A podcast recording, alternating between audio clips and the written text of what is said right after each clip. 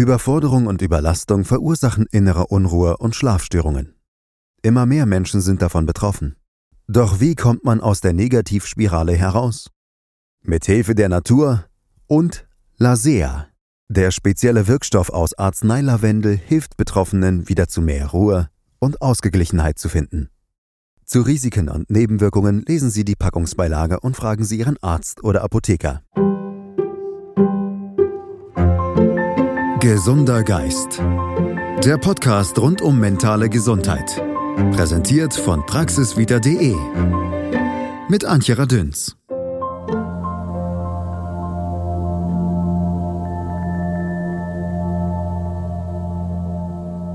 Und so sitzen wir jetzt einfach mal fünf Minuten und atmen ein und aus und spüren in unseren Körper hinein. Vielleicht kommen Gedanken. Wir versuchen nicht in schlechte Gefühle hineinzugehen, sondern wir beobachten, was dort kommt. Und immer wenn wir anhaften wollen und es zu viel wird, Stellen wir uns einfach eine Dusche vor, die von oben kommt, eine Lichtdusche, die alles wegspült.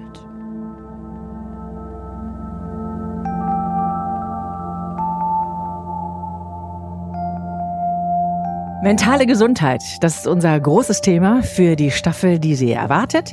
Mentale Gesundheit, was heißt das eigentlich? Da passt ganz viel drunter oder auch gar nichts, was man sich vorstellen kann. Ich habe eine Dame gefunden, die ganz viel darüber weiß und die sich sehr gut damit auskennt und sich viel damit beschäftigt hat. Das ist Eva Mark. Sie lebt in Berlin. Sie ist Heilpraktikerin für Ayurveda-Medizin. Und was das genau ist und was sich alles dahinter verbirgt, das erzählt sie uns am besten selbst. Herzlich willkommen, ja, Eva Mark. Schön, dass ich hier sein kann. Sehr gern. Ja, also die Ayurveda-Medizin ist eine ganz alte indische Medizinform, die es schon seit tausend von Jahren gibt. Und man kennt Ayurveda vielleicht so ein bisschen ähm, aus der Wellnessbranche. Man hat schon mal einen Stirnguss gesehen oder man hat schon mal ein Kräuterpräparat oder eine Golden Milk gesehen, mhm. eine Kurkuma-Milch. Ayurveda ist aber eine richtige Medizinform, die basiert auf bestimmten Grundprinzipien. Und eigentlich kann man die Ayurveda-Medizin ein bisschen mit der Allopathie vergleichen. Dass man sozusagen, ähm, wenn man jetzt Wärme im Körper hat, es ausgleicht mit Kälte. Also es gibt drei Prinzipien, Vata, Pitta und Kapha. Vata steht für die Leichtigkeit, Luft, das sind Menschen, die eher nervös sind, ganz schmal gebaut sind und eher zu Ängsten neigen. Dann gibt es den Pitta-Typ, das sind Menschen, die das Pitta im Übermaß haben. Das ist das Feuerprinzip. Das sind Leute, die sind eher ehrgeizig, haben eher manchmal auch eine Wut im Bauch, sind ähm, ja eher hitzige Menschen und neigen auch zu Entzündungen. Dann gibt es den Kaffertyp. Das ist der Mensch, das heißt Schleim. Äh, das ist der Mensch, der eher so ein bisschen phlegmatisch ist. Phlegma heißt ja auch Schleim. Mhm. Das sind die übergewichtigen Menschen. Und äh, ja, die brauchen eben ein bisschen mehr Anregung, um in den Fluss zu kommen. Und das sind sozusagen jetzt ganz grob runtergebrochen die drei Prinzipien. Auf denen baut dann eine ganz komplexe Wissenschaft auf. Mhm, das kann ich mir vorstellen. Im Einzelnen werden wir das sicherlich noch an der einen oder anderen Stelle einfließen lassen. Mentale Gesundheit. Wenn du dieses Schlagwort erklären solltest, was wären deine Worte dafür? Die Ayurveda-Medizin sagt im Grunde genommen, dass die mentale Gesundheit die Balance ist. Die mhm. Balance des äh, des Körpers und des Geistes, dass äh, wir im Grunde genommen balanciert sind. Mhm. Und zwar nicht nur unser Geist, sondern auch unser Körper, denn unsere körperliche Gesundheit wirkt auf unseren Geist und umgekehrt. Jetzt ist es so, dass wir alle daran interessiert sind, diese Balance zu haben und wenn wir sie nicht haben, zu finden oder gar zu halten. Dazu gehört aber natürlich ganz viel Selbsterkenntnis. Ich muss mich selber gut kennen. Ich muss meinen Körper am besten auch noch gut kennen. Dann muss ich wissen, wann gerate ich in Stress, wieso gerate ich eigentlich in Stress und, und, und. Wir sind aber alle Gewohnheitstiere. Und da stehen uns dann vielleicht die ein oder anderen liebgewonnenen Gewohnheiten im Wege. Welche Erfahrungen hast du da gemacht? Welche machst du da? Also eigentlich äh, fällt mir zum Thema Gewohnheiten ein, dass Gewohnheiten auch gut sein können. Ja. Also ähm, die Ayurveda-Medizin sagt sogar, dass eine feste Ordnung oder so eine Art äh, Rhythmus im Leben sehr wichtig ist. Mhm, also beispielsweise, dass wir morgens äh, um sieben unser Frühstück zu uns nehmen, um zwölf Mittagessen und um 18 Uhr Abendbrot essen. Und es gibt ja gute Gewohnheiten und schlechte Gewohnheiten, ja, gut ja. sind. Aber das Problem ist eben, wenn sich Gewohnheiten verfestigt haben, die uns gar nicht mehr gut tun. Mhm. Und das hat ja oft damit zu tun, dass wir irgendwie ja uns nicht gut genug kennen und kompensieren. Und dann fangen wir an, zu viel zu essen. Dann fangen wir an, nur noch in den Social-Media-Kanälen zu surfen ja. und wundern uns dann, dass es uns nicht mehr gut geht. Ja, ja und da ist es natürlich ähm, wichtig, dass man diese Gewohnheiten dann verändert. Das Problem wird wahrscheinlich sein, dass wir sie gar nicht so erkennen. Ja, das Problem ist einerseits, dass wir sie oft im ersten Moment nicht erkennen und sie bieten uns auch eine gewisse Sicherheit und wir können uns auch ablenken von unseren Problemen. Und das Zweite ist, dass es ganz schwer ist, sie zu verändern. Mhm das ist eben das, was ich auch in meiner Praxis erlebe, wenn die Leute kommen und zum Beispiel mit Übergewicht mhm. da sind. Mhm. Und man ihnen dann sagt, wir, du, wir müssen gucken, dass du was an deinen Gewohnheiten änderst. Mhm. Und dann fangen manche an zu weinen, weil man ihnen jetzt zum Beispiel ihr Stück Kuchen wegnehmen will. Mhm. Und das wird dann ganz schwierig, gute Möglichkeiten zu finden, wie man den Leuten helfen kann. Mhm. Ich stelle mir das sehr schwierig vor, weil es auf der einen Seite ja die Kognitivität anspricht. Also man spricht darüber, man möchte Verständnis erlangen. Gleichzeitig fordert man auch etwas und dann geht's, wie du ja schon gesagt hast, ans Eingemachte, geht's mhm. nämlich an die Psyche und dann ist es da wieder. Ne? Dann ist die Balance plötzlich aus dem Gleichgewicht geraten und man muss sie wieder herstellen. Ein verdammt schwieriger und langwieriger Prozess, oder? Ja, ist es. Aber es gibt Möglichkeiten, etwas zu verändern und trotzdem die Freude nicht zu verlieren. Mhm. Also zum Beispiel jetzt so ein banales Beispiel ist, wenn jemand wirklich viel isst und man isst viel, ja. wenn man gestresst ist. Ja. Ähm, dann ist es die erste Möglichkeit zu gucken, wo kommt der Stress her mhm. und was kann ich eigentlich tun, um meinen Stress zu vermeiden oder meinen Stress zu verringern. Mhm. Und da gibt es unterschiedliche Möglichkeiten, wie zum Beispiel eine Meditation am Morgen, kann nur ganz kurz sein und das als eine gute Gewohnheit zu etablieren. Mhm. Es gibt auch die Möglichkeit, ähm, sich trotzdem als Ausgleich etwas Süßes zu gönnen, aber mhm. etwas Gesundes Süßes zu gönnen. Mhm. Dass man dann statt eines Stück Kuchens sich äh, Nüsse und vielleicht Trockenobst gönnt. Und davon ist, das ist nämlich im Ayurveda wirklich äh, ausgleichend für dieses Vata-Prinzip, was ich am Anfang mhm. erwähnt hatte. Mhm. Also wenn jemand sehr nervös ist, dann neigt er auch, auch schon bei wenig Stress oft dazu, ängstlich zu werden oder dass ähm, Schmerzen auftreten. Und der braucht dann tatsächlich als Gegenprinzip etwas Schweres, etwas Ausgleichendes, etwas Süßes. Und da helfen dann gesunde Süßigkeiten zum mhm. Beispiel. Ich stelle mir die Detektivarbeit trotzdem sehr schwierig vor, weil ja. ich muss ja selber erstmal für mich feststellen, a, dass ich Stress habe. Weil meistens bin ich im Hamsterrad, wenn ich so ein Stressmensch bin und merke es ja gar nicht. Ich merke vielleicht, ich kann nicht mehr gut schlafen oder ich raunze meine Kinder an oder bin vielleicht nicht mehr so ganz sensibel im Umgang mit anderen Menschen. Das merke ich vielleicht, aber es muss doch alles gemacht werden. Ich muss doch den Job machen und ich muss doch die Kinder noch und ich muss den Haushalt noch und am besten noch den Mann dazu. Also ich merke es ja vielleicht gar nicht. Wie kann ich denn an diese Detektivarbeit für mich herangehen, dass sie überhaupt schon mal diesen ersten heilsamen Schritt für mich bringt, ja. nämlich die Selbsterkenntnis? Ja, das ist, es ist wirklich das Schwierigste und ich glaube, diese mangelnde Selbsterkenntnis oder dieses Zugeschüttetsein im Alltag ist auch der Grund, weswegen wir in diese Gewohnheiten verfallen mhm. und weswegen die Gewohnheiten sich auch so verfestigen. Ja. Und ein gutes Mittel ist dieses Innehalten, mhm. was ich wovon ich vorhin gesprochen hatte. Zum Beispiel diese Meditation am Morgen. Ja. Dass man wirklich sag, Wecker stellt, eine Viertelstunde eher aufsteht, sich hinsetzt und wirklich mal atmet, mhm. tief ein und aus. Mhm und auch nicht denkt, jetzt müsste, müsste ich ganz ruhig sein und entspannt sein, sondern sich einfach die Gedanken, die da kommen und gehen, mal anzuschauen. Und diesen Gedanken nicht anzuhaften, sondern immer wieder so zu beobachten, mhm. zu schauen, was kommt da eigentlich. Und wenn man danach noch ein bisschen Zeit hat, vielleicht das mal aufzuschreiben, okay. was da so an Gedanken kommt. Mhm. Weil das Wichtigste ist im Grunde genommen erstmal festzustellen, in was für einer Situation wir uns befinden ähm, warum fühle ich mich so schlecht? Warum habe ich jetzt in diesem Moment das Gefühl, äh, es wächst mir alles über den Kopf. Es wächst mir alles über den mhm. Kopf. Ich fühle mich schlecht. Mhm. Und das ist eigentlich der erste Schritt. Mhm. Innezuhalten und mal zu gucken, wo stehe ich eigentlich. Du kennst aber sicherlich auch Menschen, die sagen, ich kann das nicht. Ich kann mich überhaupt nicht ruhig hinsetzen. Ja. Ich kann, also um Gottes Willen, das ist ja schon fast eine Strafe, wenn ich mich jetzt hier zwei Minuten hinsetzen muss und nichts tun muss, sondern nur darauf zu warten, dass mir Gedanken entgegenkommen. Ja, das stimmt.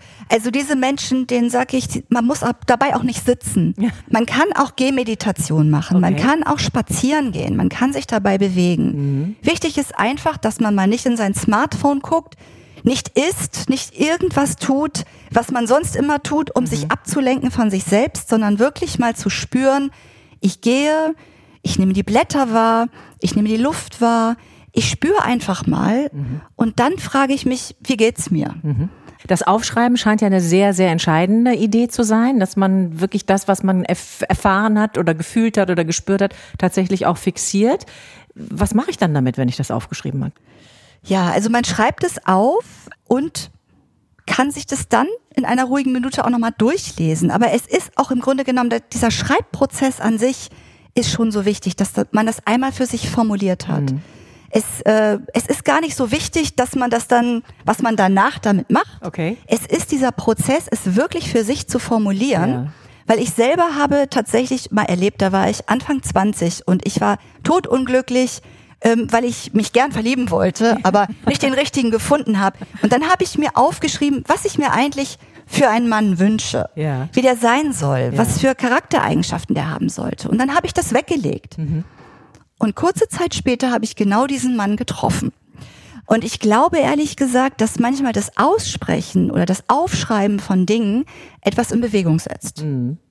Also es geht darum, dass es nicht im Untergrund, im Unbewussten vor sich hin rumort, sondern dass wir es einfach mal aufgeschrieben, ausgedrückt haben, so dass wir ähm, ja, dass wir einfach ein bisschen bewusster werden, was da abgeht, wie wir uns fühlen. Ich bin mir sicher, dass alle die, die die Erfahrung gemacht haben, immer den falschen Partner bisher gefunden zu haben, jetzt gerade ganz hellhörig geworden sind und wahrscheinlich jetzt schon alle den nächsten Zettel suchen, um zu sagen, okay, ich schreibe es jetzt auf, wie er sein Ich kann es nur empfehlen, bei mir hat's geholfen.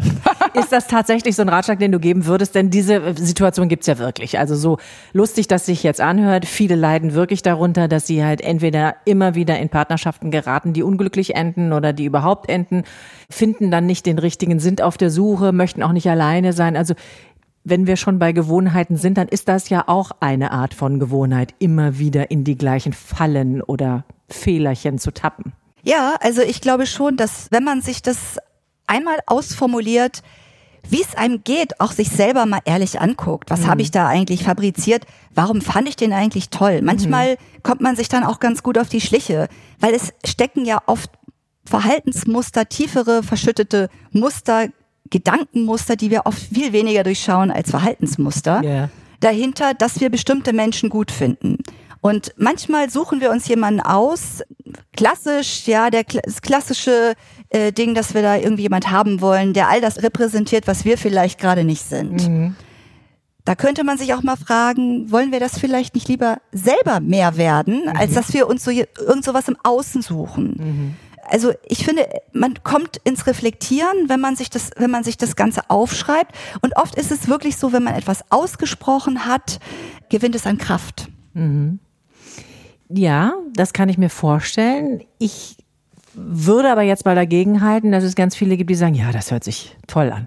Ich würde mich auch gerne sofort verändern und ich würde gerne jetzt das auch morgen alles anders machen. Jetzt weißt du, wie auch ich, schon alleine die Lebenserfahrung zeigt uns, so schnell funktioniert das nicht. Veränderung ist ein Stück Arbeit. Ja. Ja, Veränderung passiert nicht einfach so.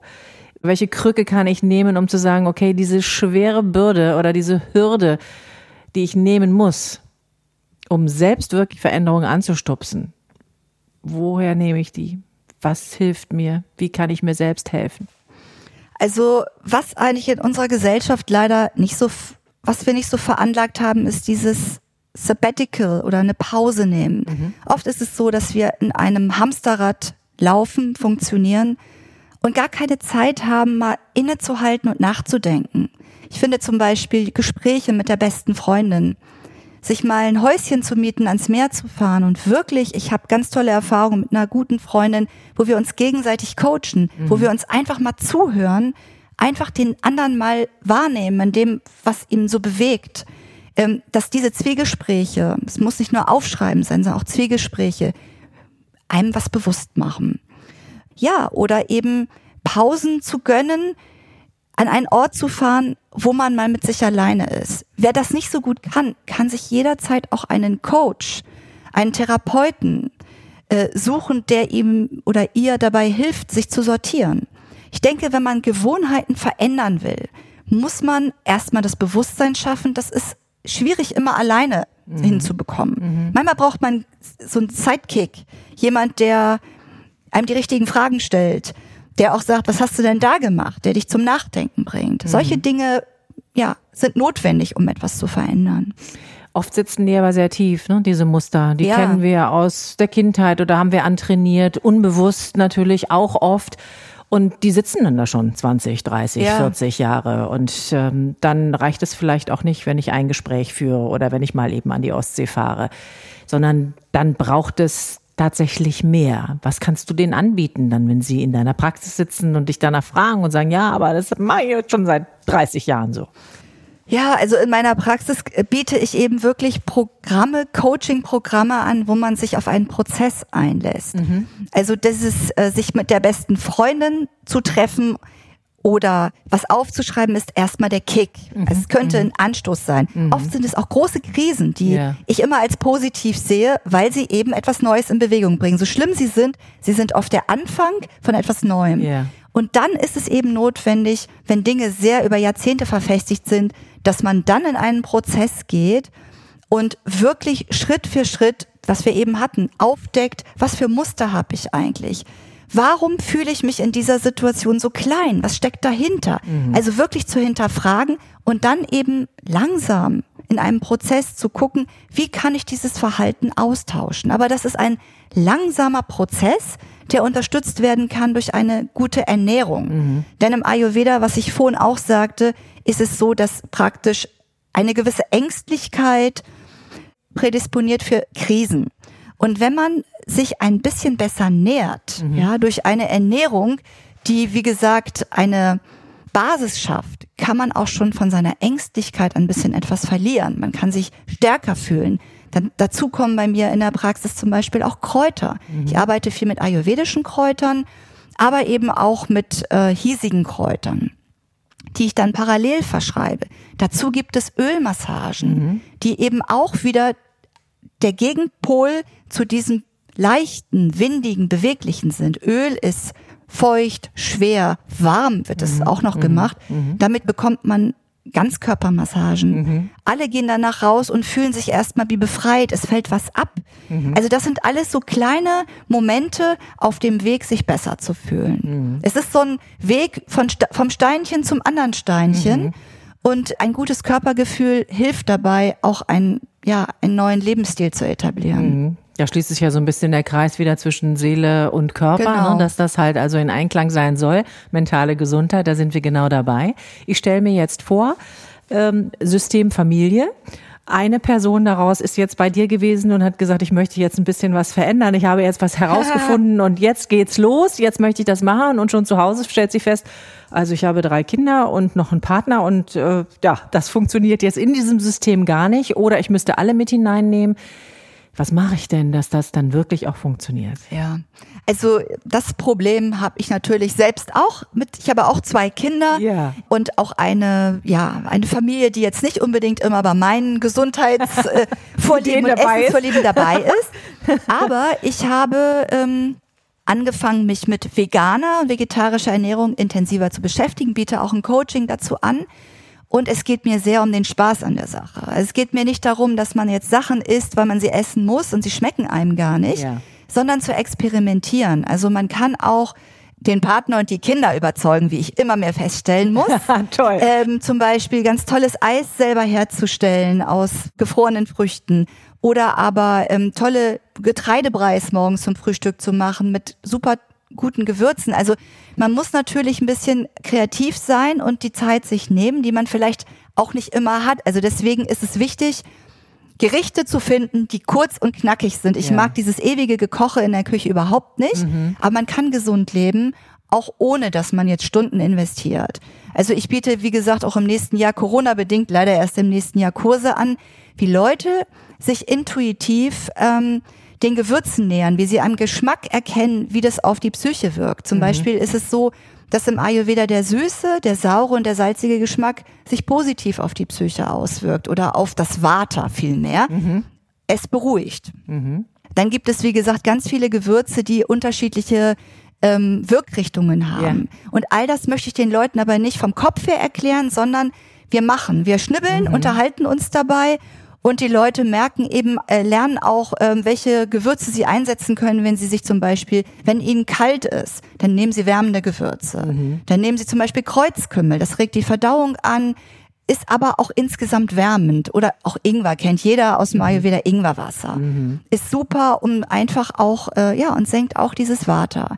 Und so Kleinigkeiten, ja, ein Tee, eine kleine Süßigkeit herzustellen, ähm, solche Sachen einfach in den Alltag einzubauen. Mhm. Einfach mal machen und dann mal hinstellen zum Probieren. Ja? ja? Also so einzuladen, Mensch, probier doch mal, könnte ja schmecken. Genau. Ja, gerade so an, wenn ich an Kinder denke, würde mir das ja so einfallen. Genau. Energiebällchen ist so ein großes Ding auch. Das schmeckt allen Kindern. Ne? Ja. Man macht so aus Trockenfrüchten und Nüssen bastelt man kleine Bällchen, die wälzt man in Kokosflocken, schmeckt wunderbar. Ja. Kann man sogar noch Kräuter reinmachen für mentale Gesundheit. Also super. im Ayurveda gibt es Kräuter und dann hat man super Medizin. Ja, kann man toll in die Brotbox packen und schon ist der ja. Tag halt ne, zwischen der großen und der kleinen Pause dann gerettet. Genau. Das kann ich mir gut vorstellen. es ist eine Freude, schon dir nicht nur zuzuhören, sondern dich auch zu sehen dabei, was die Hörer jetzt ja leider nicht können. Aber man sieht einfach schon, dass du mit ganzer, mit wirklich ganzem Körpereinsatz dabei bist. Ja, also bei der Massage vorhin vorhin hattest du Massagebewegungen, jetzt kochst du quasi mit mir hier, obwohl wir uns eigentlich unterhalten. Also das ist wirklich ein Erlebnis und ich merke schon, dass es in diese Ganzkörpergeschichte hineingeht, dass man halt mentale Gesundheit nicht nur an einem Punkt finden kann.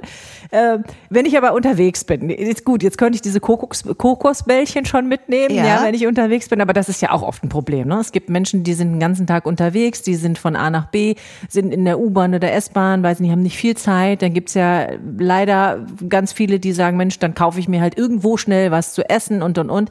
All das führt, wie wir es im Kopf meistens wissen, nicht dazu, dass es uns besser geht, aber es stillt Hunger etc kleine Tipps von dir. Ja. To go. Ja, to go. Also es ist wirklich so, es ist wirklich eine Problematik, die ich auch in meiner Praxis habe. Gerade wir Deutschen haben ein furchtbar, also haben wirklich ein nicht so vorteilshaftes Essverhalten. Ja. Ne? Es wird vom Computer die Brotstulle gegessen, ja. am Abend haut man sich irgendein Fertigprodukt rein mhm. oder to go irgendwo. Aber was ich zum Beispiel auch empfehlen kann, wenn man auch auf vegetarisch umstellen möchte. Ja, ein Falafel zu essen ist vegetarisch, mhm. ist auch durchaus gesund. Es ist aus Kichererbse, äh, es äh, hat allerhand, es hat auch Salat drin. Es ist okay. Mhm. Also sowas ist zum Beispiel Fastfood, aber es ist gesundes Fastfood. Ja. Besser als wenn man sich jetzt äh, wirklich die Burger mit fetttriefendem Fleisch reinzieht. Mhm. Ähm, es ist natürlich immer ganz gut, wenn man äh, sich auf, ja, auf einen gesunden Lebensstil umstellen will, dass man seine Rituale ein bisschen ändert. Sich vielleicht wirklich in einer großen Box diese Energiebällchen herstellt und einfriert. Mhm. Dann kann man die peu à peu auftauen. Mhm. Oder aber auch äh, einen Grundstock an Nahrungsmitteln in, einkauft am Wochenende.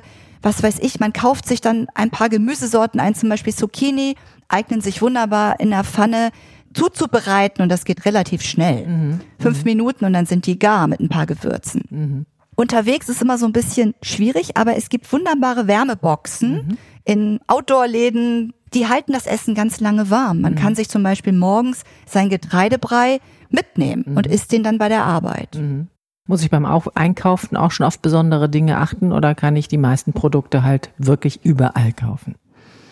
Also mittlerweile haben erstaunlicherweise wirklich auch die ganzen Discounter schon Bioprodukte.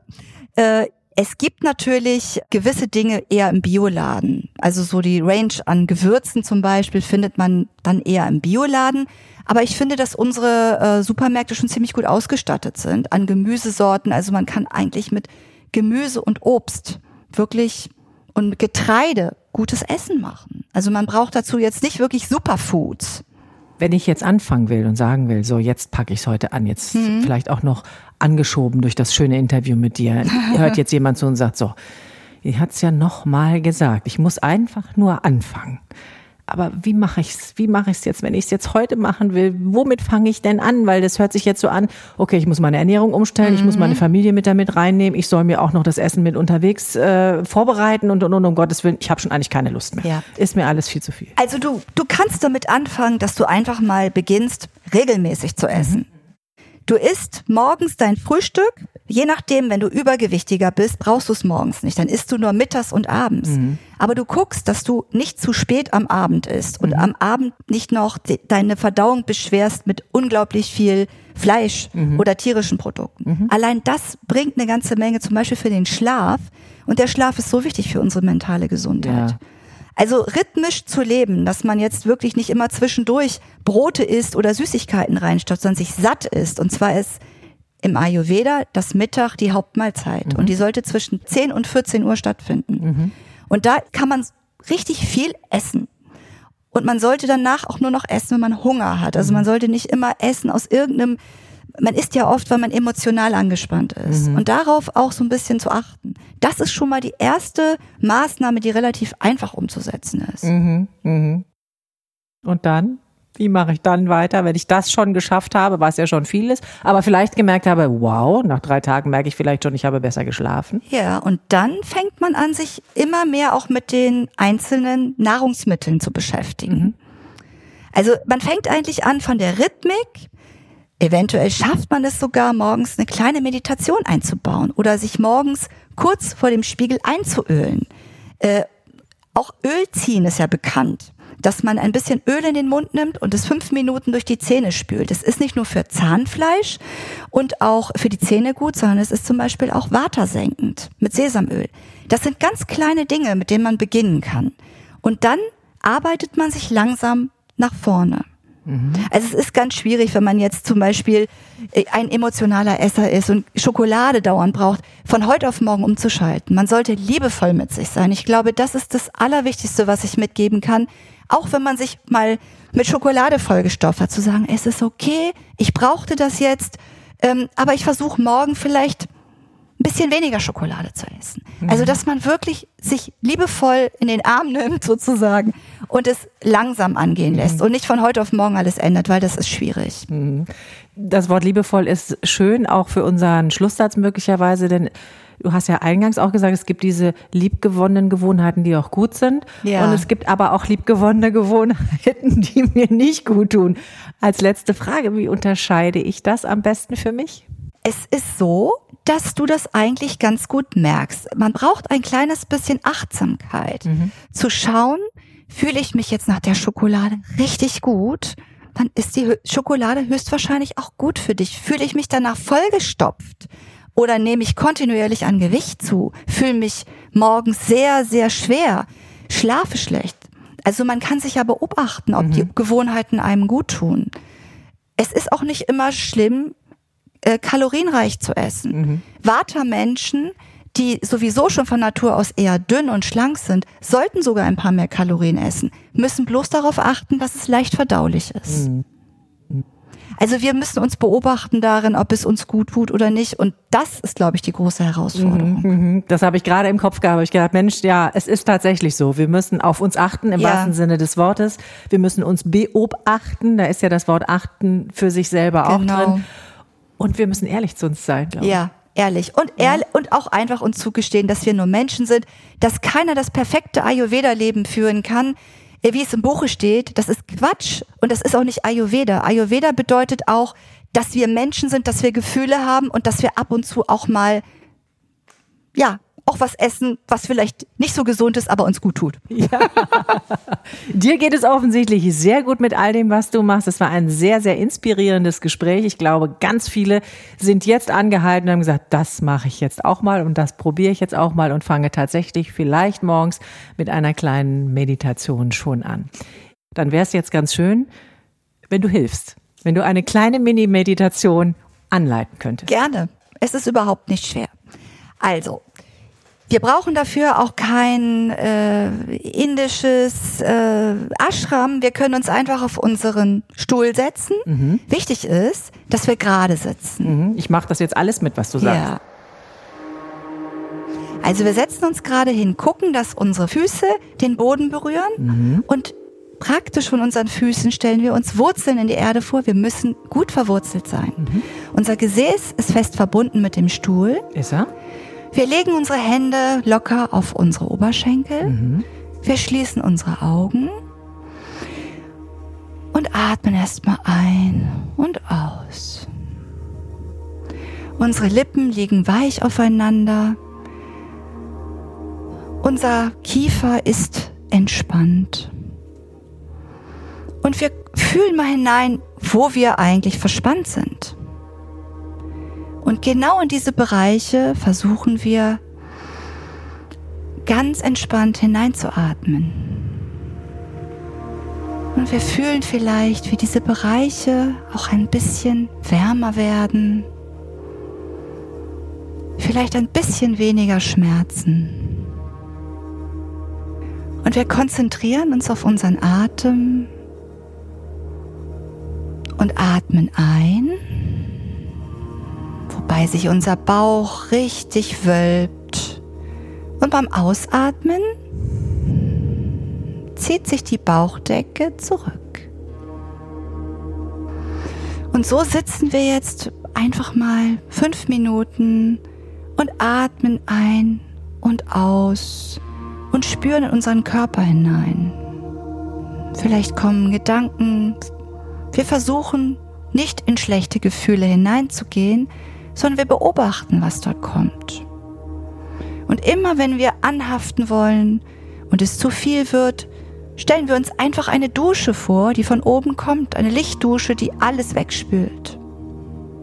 Vielleicht hast du dir vorher einen Wecker gestellt, sodass du weißt, dass du nach fünf oder zehn Minuten aufhörst. Du kannst einfach auch aufhören, wenn dir danach ist. Du wirst sehen, dass du dich nach dieser Meditation sehr, sehr viel entspannter fühlen wirst, auch wenn du das Gefühl hattest, dass dort ganz viele Gedanken in deinem Kopf waren. Eva Mark, ganz herzlichen Dank. Sie beschäftigt sich nicht nur mit dem Thema mentale Gesundheit, aber automatisch, weil sie sich auch als Heilpraktikerin mit ayurvedischer Medizin auseinandergesetzt hat und ganz viel davon weitergibt. Wir freuen uns jetzt schon alle auf die Kochkurse, die demnächst wieder stattfinden werden. Alles dazu finden wir auch in den Show Notes. Eva Mark, ganz herzlichen Dank. Vielen Dank. Nochmal ganz kurz zusammengefasst. Jeder Mensch ist einzigartig und verfügt über ein unvergleichliches Profil auf der physischen und psychischen Ebene. Die drei Doshas der ayurvedischen Heil- und Lebenskunde heißen Vata, Pitta und Kapha und stellen biologische Kräfte dar, welche unseren Organismus auf der strukturellen und auch auf der funktionalen Ebene steuern. Ayurvedisch gesund Heißt also, im inneren Gleichgewicht mit der eigenen Konstitution zu sein. Mehr rund um dieses Thema auf der Seite von evamark.com, Mark mit Doppel-A und CK oder beim Stöbern auf praxisvita.de. Ich bin Antje Radüns. Passen Sie gut auf sich auf. Gesunder Geist. Der Podcast rund um mentale Gesundheit. Sie haben Fragen oder Anregungen? Dann schreiben Sie uns an podcast.praxisvita.de. Endlich wieder zu mehr Ruhe, Ausgeglichenheit und Gelassenheit finden. Auch erholsamer Schlaf ist infolgedessen wieder möglich. Mit Hilfe von Lasea und dem speziellen Wirkstoff aus Arzneilavendel. Zu Risiken und Nebenwirkungen lesen Sie die Packungsbeilage und fragen Sie Ihren Arzt oder Apotheker. Schatz, ich bin neu verliebt. Was? drüben. Das ist er. Aber das ist ein Auto. Ja, eben. Mit ihm habe ich alles richtig gemacht. Wunschauto einfach kaufen, verkaufen oder leasen. Bei Autoscout24. Alles richtig gemacht.